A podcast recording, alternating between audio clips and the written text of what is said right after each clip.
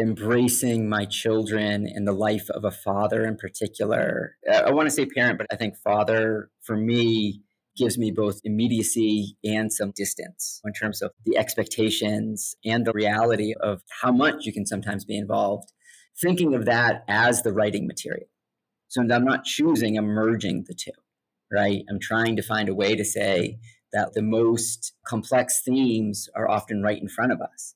And if what is right in front of us is a four year old throwing her socks in the toilet, I want to make room for that in my poetry as well. So for me, I think that allowed the choice to dissolve and to say, I'm not going to try to write some great literature that's detached from the reality of my life. And of my life, my children are the most wonderful and important thing to me. As difficult as parenting is, that's like where my heart always is. And to really think about, well, how do you make that your creative engagement as opposed to thinking of them in opposition to one another? I'm your host, Kaitlin Solimine, and this is the Postpartum Production Podcast. Here, we hold conversations about the intersection of caregiving, creative practice, and capitalist production, as well as what it means to be producing art while also being a parent in modern society. Find out more at www.postpartumproduction.com, where you can also sign up for our newsletter.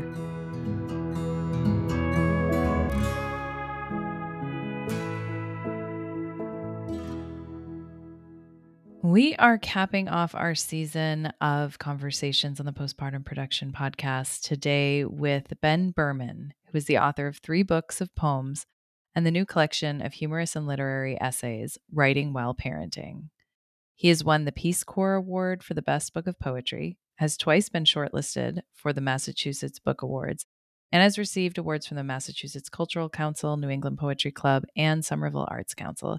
He's been teaching for 25 years and currently teaches creative writing classes at Brookline High School.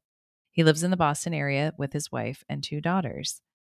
We are excited to share this with you and also wanted to say that we appreciate you for continuing to come back to us to listen to these conversations and we welcome your feedback. So please find us online at www.postpartumproduction.com and as we conclude the season, we'll continue to look back at so much that we've learned this year and in these conversations in a forthcoming compilation episode, which we hope you will enjoy. But in the meantime, we would love to hear from you. So please find us on Instagram at Postpartum Production Podcast. And we welcome anything and everything and at the podcast, we're also excited that our next season will be an even deeper dive into childbirth and art and the intersection of creativity and the birth process. So expect a lot more there coming in 2024. And for now, we hope that you will enjoy this conversation with Ben.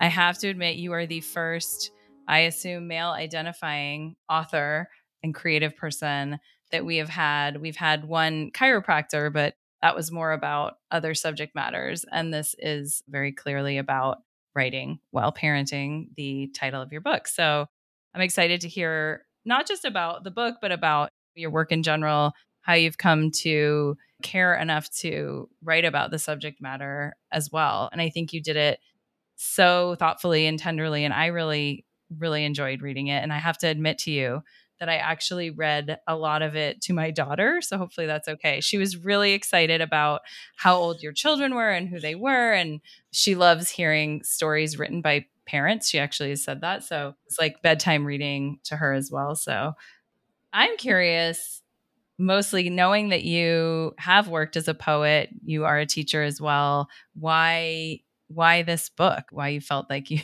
you needed to sit and write an entire book in and around the subject matter of writing while parenting.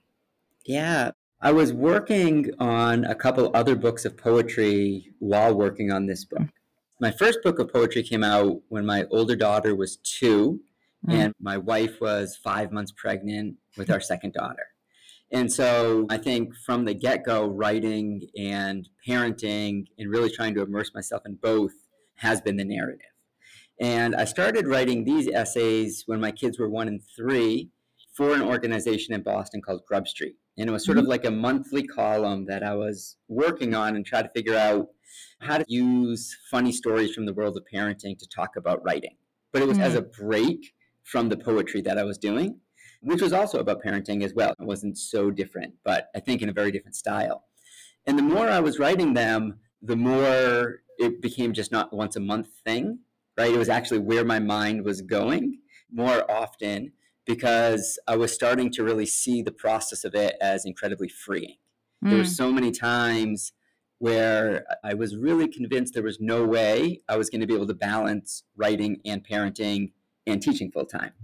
There were times where I think I resented that, right? Where like the amount of effort and time and emotional energy that it takes to be so present and help raise young kids was so draining that I couldn't figure out how to do that, how to both write and you know and be the best father I could be.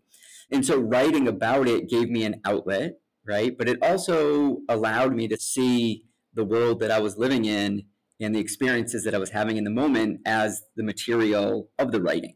Mm-hmm. And to be able to probe it and see it as not just a hassle and never just a duty or something that I was obligated to do, but like as, as a moment for real transcendence and interrogation and investigation and connections. I, I think that poetry is so different than parenting in some ways. It's peaceful, it's slow, it's deeply contemplative.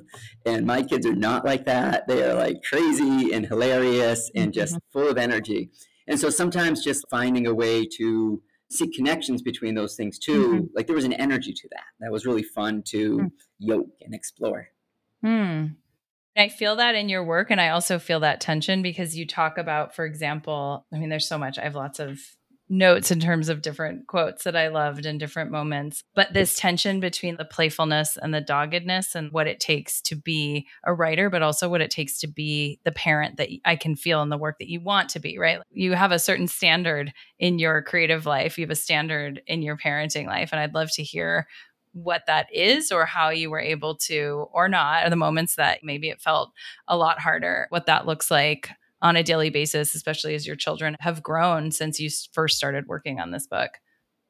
Yeah i, I think if it were up to me i would spend many hours alone a day.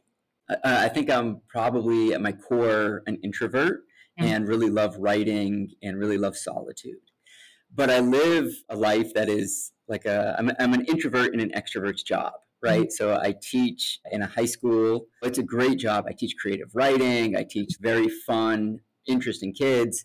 I'm, I'm with my daughters for most of the day. So for me there was a need to sort of balance the two to really be able to hold how do i have this space to just be deeply alone? And mm-hmm. how do i have this space to be so involved in other people's lives right? And i think those are the standards that I try to to honor, right? And within that, trying to find how they complemented each other. So one of the things that I love about young kids is they are just so playful. They just move into play and into imaginative play so much more quickly than I ever can as an adult. And so for me, I would often watch my daughters and aspire to their level of playfulness, mm-hmm. right? But then also find the time and the early hours of the day to apply it to poetry or whatever type of writing I was doing. Mm-hmm, mm-hmm. You know, as mothers, for whatever reason, there tends to be more of this bodily demand on the mother body. And there's a lot that we can unpack there and that I've done, in fact, on recent podcasts, like with Amanda Montei, whose book just came out. I'm curious your relationship to your identity as a father in the family that you are in, this family structure that you inhabit. I I would just love to, to hear more about what that means to you, how that sits in your creative life in this book, and what you have to say about that identity. Yeah, I mean, well, first of all, I am super aware of the privilege of not having carried my kids in my body and given birth to them. just the demands on my wife's body and how exhausting mm-hmm. that is, right? Even just how much energy it takes to produce milk and feed mm-hmm. kids. I, I feel as though she sacrificed so much, not always by choice, just in mm-hmm. terms of the role that she played. And for me, there were many moments where I was filled with incredible gratitude and awe, and many mm. moments where I was jealous, especially when my kids were young and seeing them bond so through the body with my wife. Well, I was like, hey, look at me, I'm folding the socks. Look what I'm doing. There's like this weird detachment as a mm-hmm. dad to young, young babies. Actually, mm-hmm. one of the first times that I really started writing about my kids in the world of poetry came from language around breastfeeding.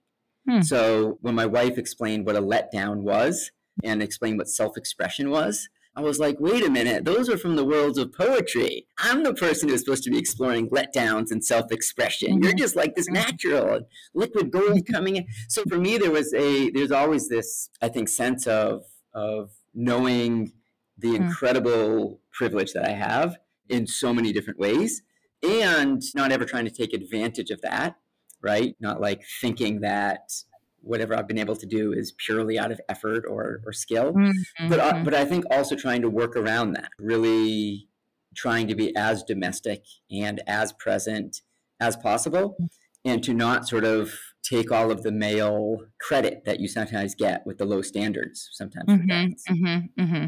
Yeah, I can sense that in the work. There's a there's a sense of inquiry, a sense of responsibility, and also I can sense this overarching philosophy. And I'm curious how you would define how you think about interact with the work that you do as both a parent and a writer. Yeah, that's, that's a, a really interesting question, and one of which I think I sometimes struggle to articulate on a philosophical level. For me, it's often on a very much a gut level, right? Mm-hmm. I think that I tend to be the kind of dad that's always on his hands and knees. That, that's where I'm most comfortable playing with my mm. kids. And I think that's also true of my writing. I like to jump right in and play around and make it messy. Mm-hmm. So I, mm. I often think about when my younger daughter would get angry at me when she was like two or three. She would simultaneously run into my arms and try to hit me. And it was both so much rage and seeking solace for me. And that's how I think about my poems too, or my stories or essays. Like I want that level of run to me and hate me and need me to hold you. I like that kind of immersiveness. Mm-hmm, so I don't know mm-hmm. if that's a philosophy as much as just a, a way of enjoying my time with mm. them. Mm. No, I sense that it's funny because literally in my notes right next to me, I have the both and. I felt like every single piece of your book was always looking at seemingly opposites, but at the tension between them, at the space between them, at how to hold them both simultaneously. So, for example, you talk about reverence and irreverence. You talk about, like I was saying before, the playfulness and the doggedness. You talk about gosh, there's so many great moments, but you quote a lot of really lovely writers and, and lovely quotes that I think speak to the whole of your work. So, for example, I wrote the Ross Gay quote that you quoted when you say, When we pay attention, we find ourselves in the midst of an almost constant, if subtle, caretaking. And I don't know if that's specifically referencing the both and, but I guess it is because you're saying you're paying attention, but you're care. I mean, those are seemingly opposite things. You're looking and holding at the same time, right? Yeah. I mean, it's it's it's very hard to both be in the moment and to detach and be thinking about the moment. Mm-hmm. When I'm parenting, not that not that we're ever not parenting, but when I'm fully there, like poet brain is totally off. I am not making meaning. I am mm-hmm. not deeply contemplative. I am not watching from afar right? But the next morning, there's this totally other me that's able to sit with that material and bring in this other sense of awareness and caretaking. And sometimes they merge, and sometimes there's a huge gap between them. Mm-hmm. And I write in order to bring them together. Mm-hmm. But it's it's not like it's this contemplative practice where everything evens out in the end. You still get incredibly frustrated or say the wrong thing, and but the poetry or the writing tends to give me a chance to to be very aware of it and to engage mm. it and to try to understand it. So, from a logistical standpoint, when you're in that moment and yet you're processing the next day, because I know you reference a lot of specific conversations or specific moments with your children.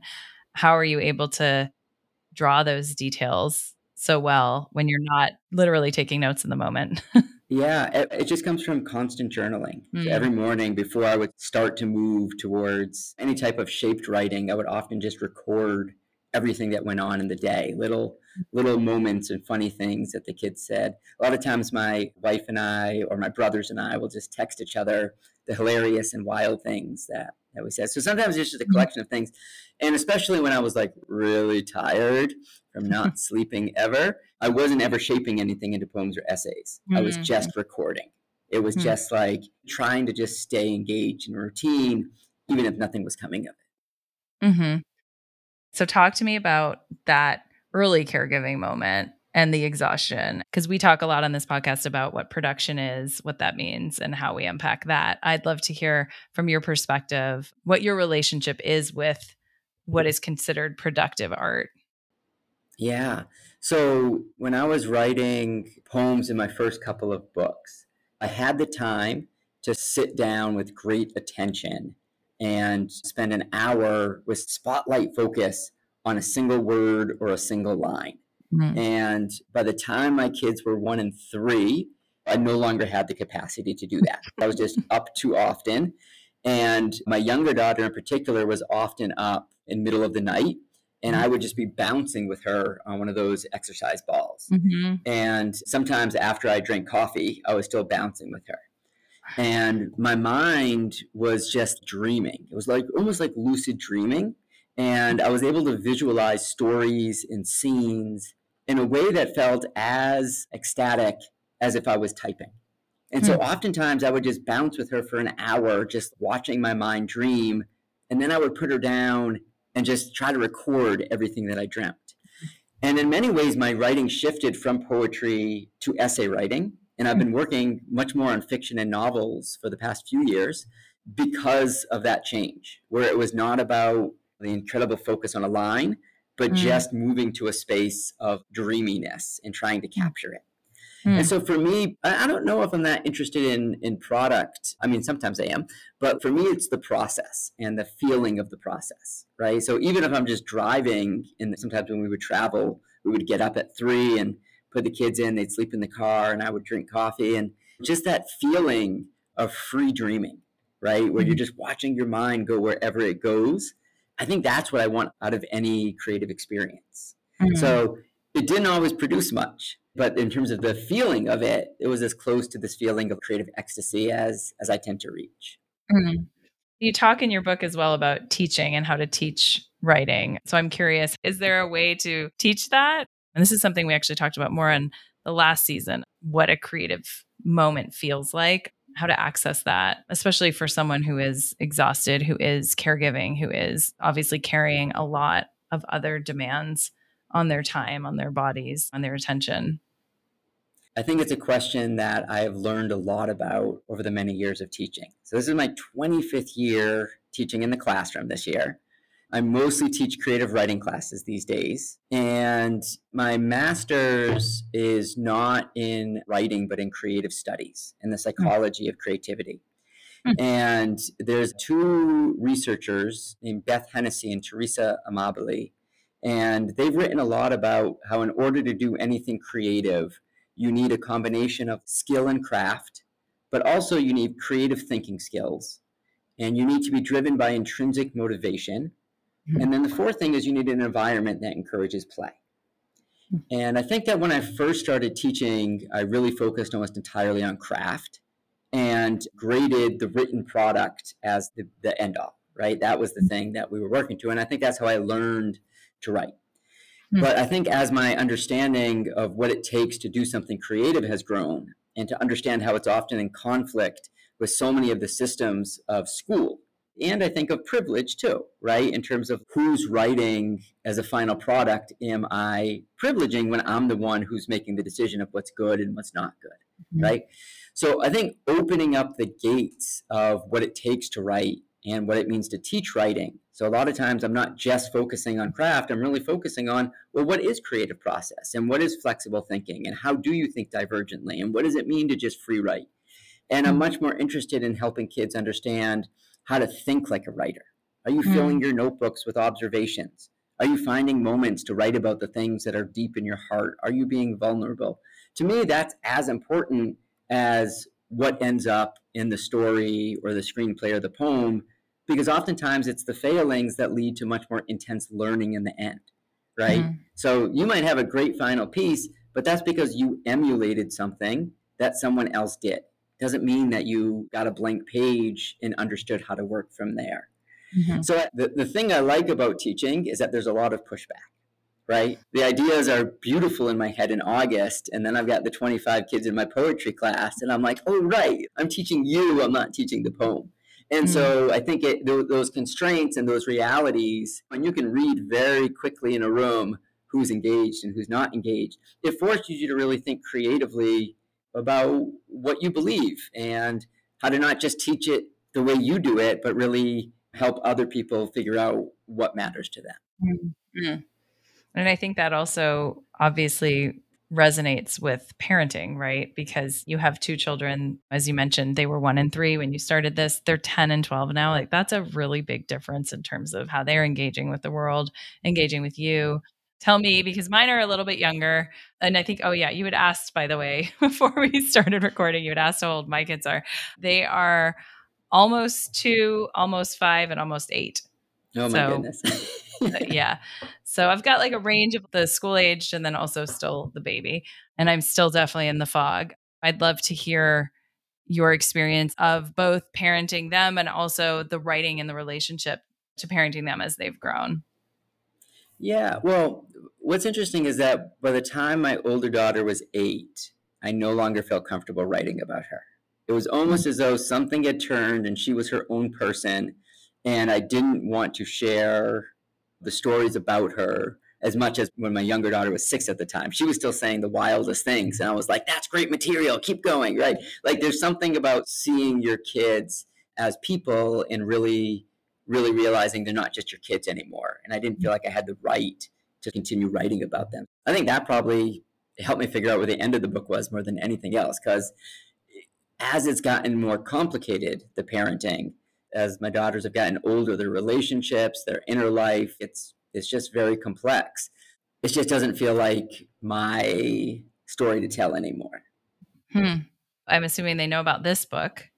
Yes, they both read it. They both came to uh, the the opening launch was great in that um, there were maybe maybe 100 120 people in a theater through a bookstore and I did the reading and there was a q&a afterwards and there was someone in the audience who raised his hand and was like i don't know you i've never met you but you're really funny would you ever consider being a stand-up comedian i sort of gave an answer and then my younger daughter had her hand up next and the, the woman who was hosting the event called on her not even knowing she was my daughter and my daughter in front of everyone was like i just want to say you're not that funny.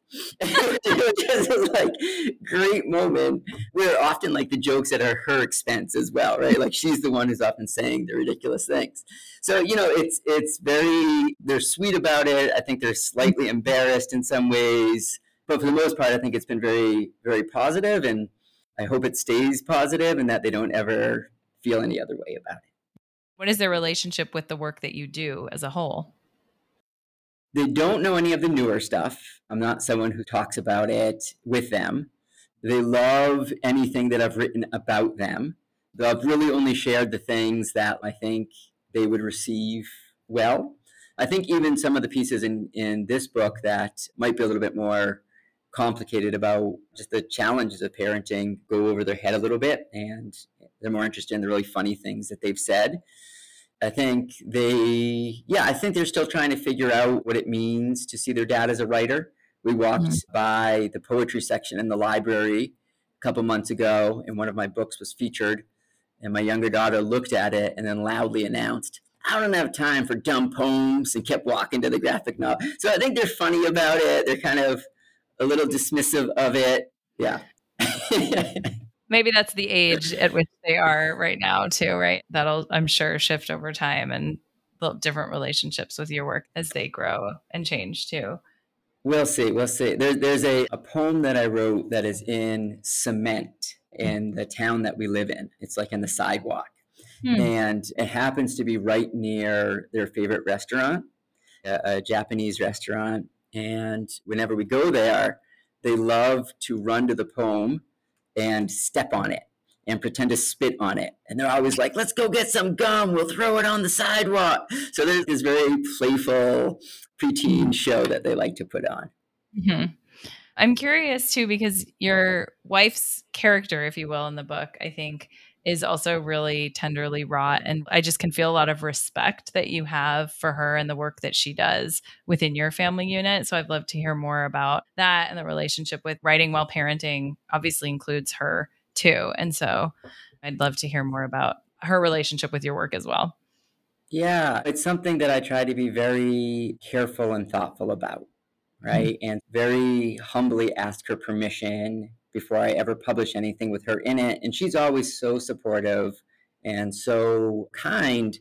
But I, I think that there are violations when you start telling someone else's story or when you start seeing someone else as a character in mm-hmm. your stories. And so I, I try to always make myself the butt of whatever joke, both in life and, and in writing. I think there, I like to write from a place of, of vulnerability more than ever celebrating anything.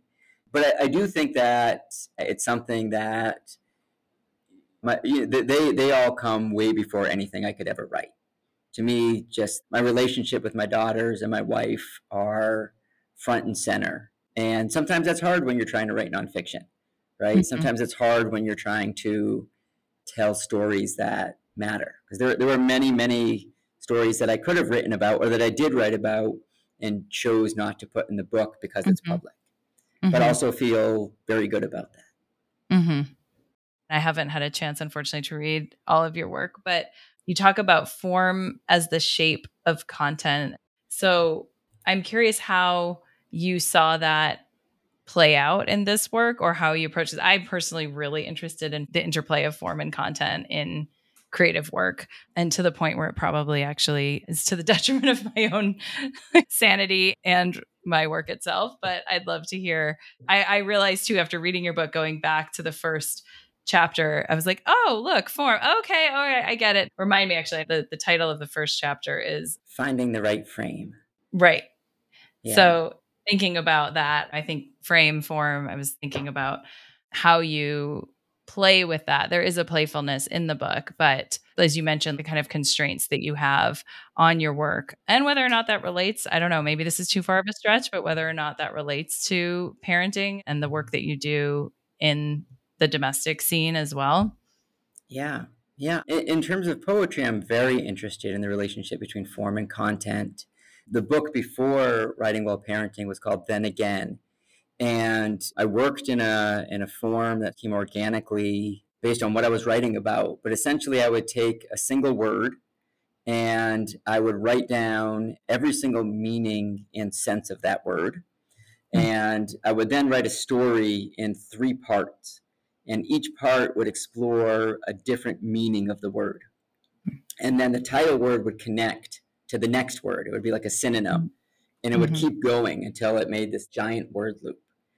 And I became interested in the incredible interconnectedness of words, how one just leads to the next, how they all have this similarity, while exploring the deep disconnects of my own life. So, one mm. story I, I, did the Peace Corps after college, where I lived mm. for a few years in rural Zimbabwe. And so, one would be set there, and I would be slaughtering a goat or doing something that was like something I would have done at 21. And then the next mm-hmm. one, I am holding my daughter and trying to put her to sleep while coiled mm-hmm. up in a hammock. And the pieces I tried to make as different as possible as the words were as similar as possible. So it allowed mm-hmm. what we were talking about earlier with the contradictions, it allowed me to give voice to the interplay between how deeply connected everything is and what mm-hmm. sometimes feels as though they are incredibly disparate moments of our being. And so mm. I've always been interested in that in the poetry. And in the essays, it became a very different way of thinking. First of all, I was writing for an audience, right? Because so many of them were written for various publications, and with the idea of trying to, to talk about writing and craft. So it was a mm-hmm. little bit of a different thing than just writing for myself and following my own mm-hmm. imagination. But oftentimes I would try to think about what is the relationship between story and essay. So how do I root these in some sort of story about my children and not just use sometimes using as jumping point, but sometimes thread it throughout? And then where are the stopping points where I can philosophize and make connections and talk about poetry? Mm-hmm. Mm-hmm. Um, yeah, and so I became interested in this much looser form of how do you shape it? What does it mm-hmm. mean? And, what, and how do you make sure that the form doesn't become a formula? So that you just mm. write the same piece again and again and just fill in the spaces, but that you're constantly discovering new things as mm-hmm. you're inventing new forms and new ways of writing about it. Mm-hmm. Mm-hmm. So I, th- I think about that a lot too to answer the, the second part of the question about parenting, just in terms of structure and what are the structures that we create how do those structures allow for freedom or how do they inhibit freedom mm-hmm. right so often i might have an interpersonal reaction both in teaching or in parenting that goes really poorly and in the moment i want to blame the people involved in it often me. And yeah i'll take it very sensitively but a lot of times the issue is a much more structural issue. And once i figure that out then those interpersonal moments play out in a much better way.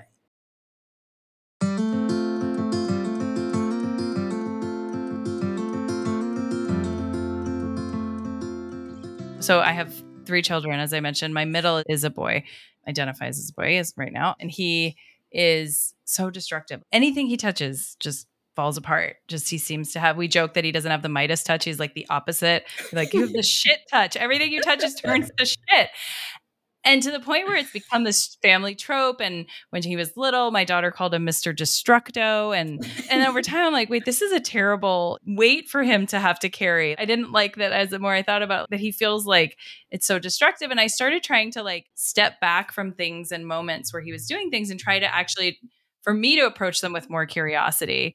And for example, recently I'm in the kitchen, he's in the dining room, and I hear this huge thud. And I realize it's this massive potted plant that we've had for eight years that no other child has managed to pull over or had any interest in pulling over. But he's managed to pull over the whole thing, and the dirt is toppled and all over the ground. And then I look, and there's a leaf and it's all shredded up like he's done something with these giant fig leaves, those huge, beautiful fig tree leaves. Yes. And he's like, sorry, mom, sorry. And I'm like, what?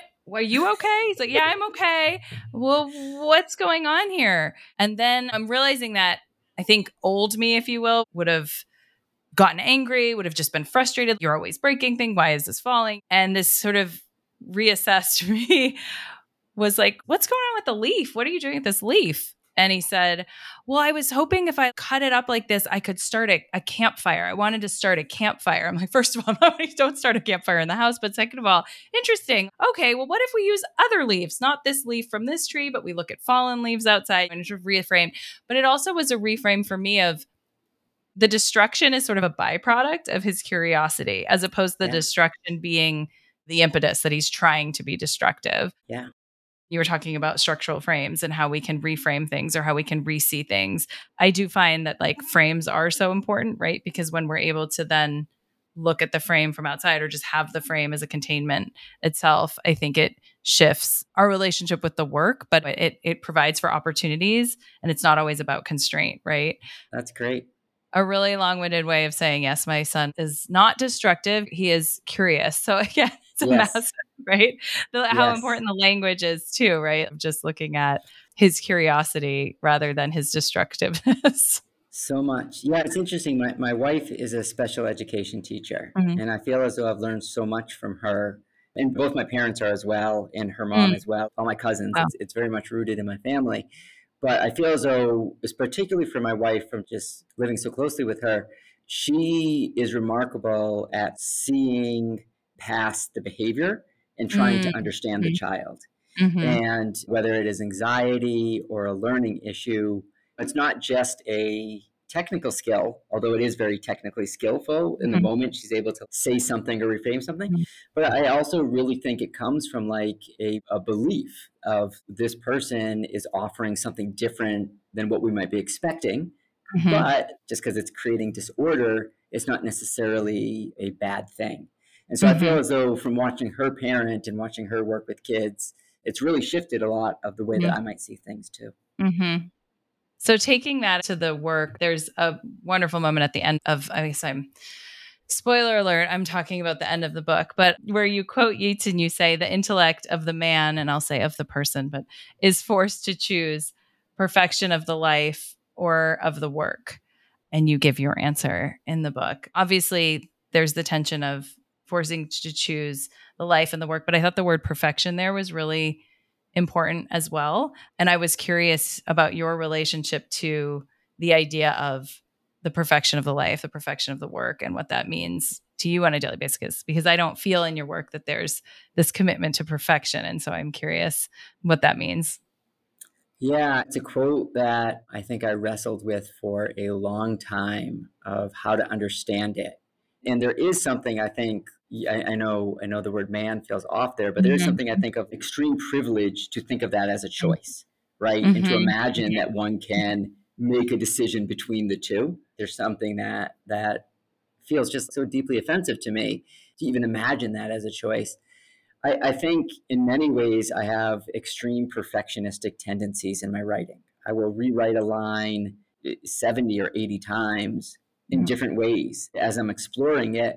And that's one of the things I actually love about Typeform is it mm-hmm. gives you the constraints where you can almost feel something clicking shut, to quote a different mm-hmm. Yeats quote but I also love messiness. I love imperfection. I love the breaking of rules. I think that my life has been a constant uncovering of difficulty. That mm-hmm. every time I think something is in order, the more I probe it, the more I see the disorder that's there. Mm-hmm. And I think I want writing to yoke order and disorder or chaos in order. So I think perfectionism in process is horrible. It just gets in the way. I love deep exploration and open ended play. But I do think that I'm drawn to uh, a certain tidiness and order and perfectionism on the page, like maybe a mm-hmm. little obsessively so. I think I'm maybe slower writer than I'd like to be because of that. But I mm-hmm. also think that it, it asks me to engage with language and thought and emotion and persona in ways that maybe wouldn't be there if I weren't so tuned to the best words in the best order. Mm-hmm. So finally, I just have to ask because you talked about the choice, the idea of the choice at all feeling like a false choice. Could you dig in a little bit more there? What does that mean to you? Yeah, I mean, for me, it meant embracing my children and the life of a father in particular. I want to say parent, but I think father mm. for me gives me both immediacy and some distance in mm-hmm. terms of the expectations and the reality of how much you can sometimes be involved. Thinking of that as the writing material. So I'm not choosing, I'm merging the two, right? Mm. I'm trying to find a way to say that the most complex themes are often right in front of us. And if what is right in front of us is a four year old throwing her socks in the toilet, I want to make room for that in my poetry as well. So for me, I think that allowed the choice to dissolve and to say, I'm not going to try to write some great literature that's detached from the reality of my life. And of my life, my children are the most wonderful and important thing to me. Mm-hmm. As difficult as parenting is, that's like where my heart always is. And to really think about, well, how do you make that your creative engagement as opposed to thinking of them in opposition to one another? Mm-hmm. Yeah, I appreciate that. And also, as you're saying that, I can feel like this, speaking of the intellect of the quote, right? This intellectual exercise of allowing that space and that creative investigation to still have as much value intellectually, right, as any other subject matter. So I think that's something that's obviously been important to me personally, to this podcast, to our listeners. So I, I think and commend that you're enacting that in your work as well. And I do feel like it's shifting the conversation around what subject matters can be considered intellectually engaging and appropriate and creatively worthy, if you will. Yeah, I think the gates have to open as to what we allow, right? I think when you have a certain group of people who are making those decisions of what's literature with a capital L and what's literature with the mm-hmm. lowercase l, and they're all coming from a certain vantage point, they're going to have intense biases around race and class and gender and sex and mm-hmm. nationality. And so uh, I, I think I'm thinking about forms and structures. I think you have to blow up that structure in many ways to really be able to engage with that question of what are the incredible intellectual and emotional subject matters. Yeah. Well, thank you. And I know you have places to be right now, children to attend to. So I'll let you go back to it. But I'm really appreciative of the time you took today and that we were able to also get over any technical glitches. Your, your podcast is such a pleasure to listen to. And I feel like I've learned so much from your many guests and thoughtful conversations. So it's really an honor to be a part of it.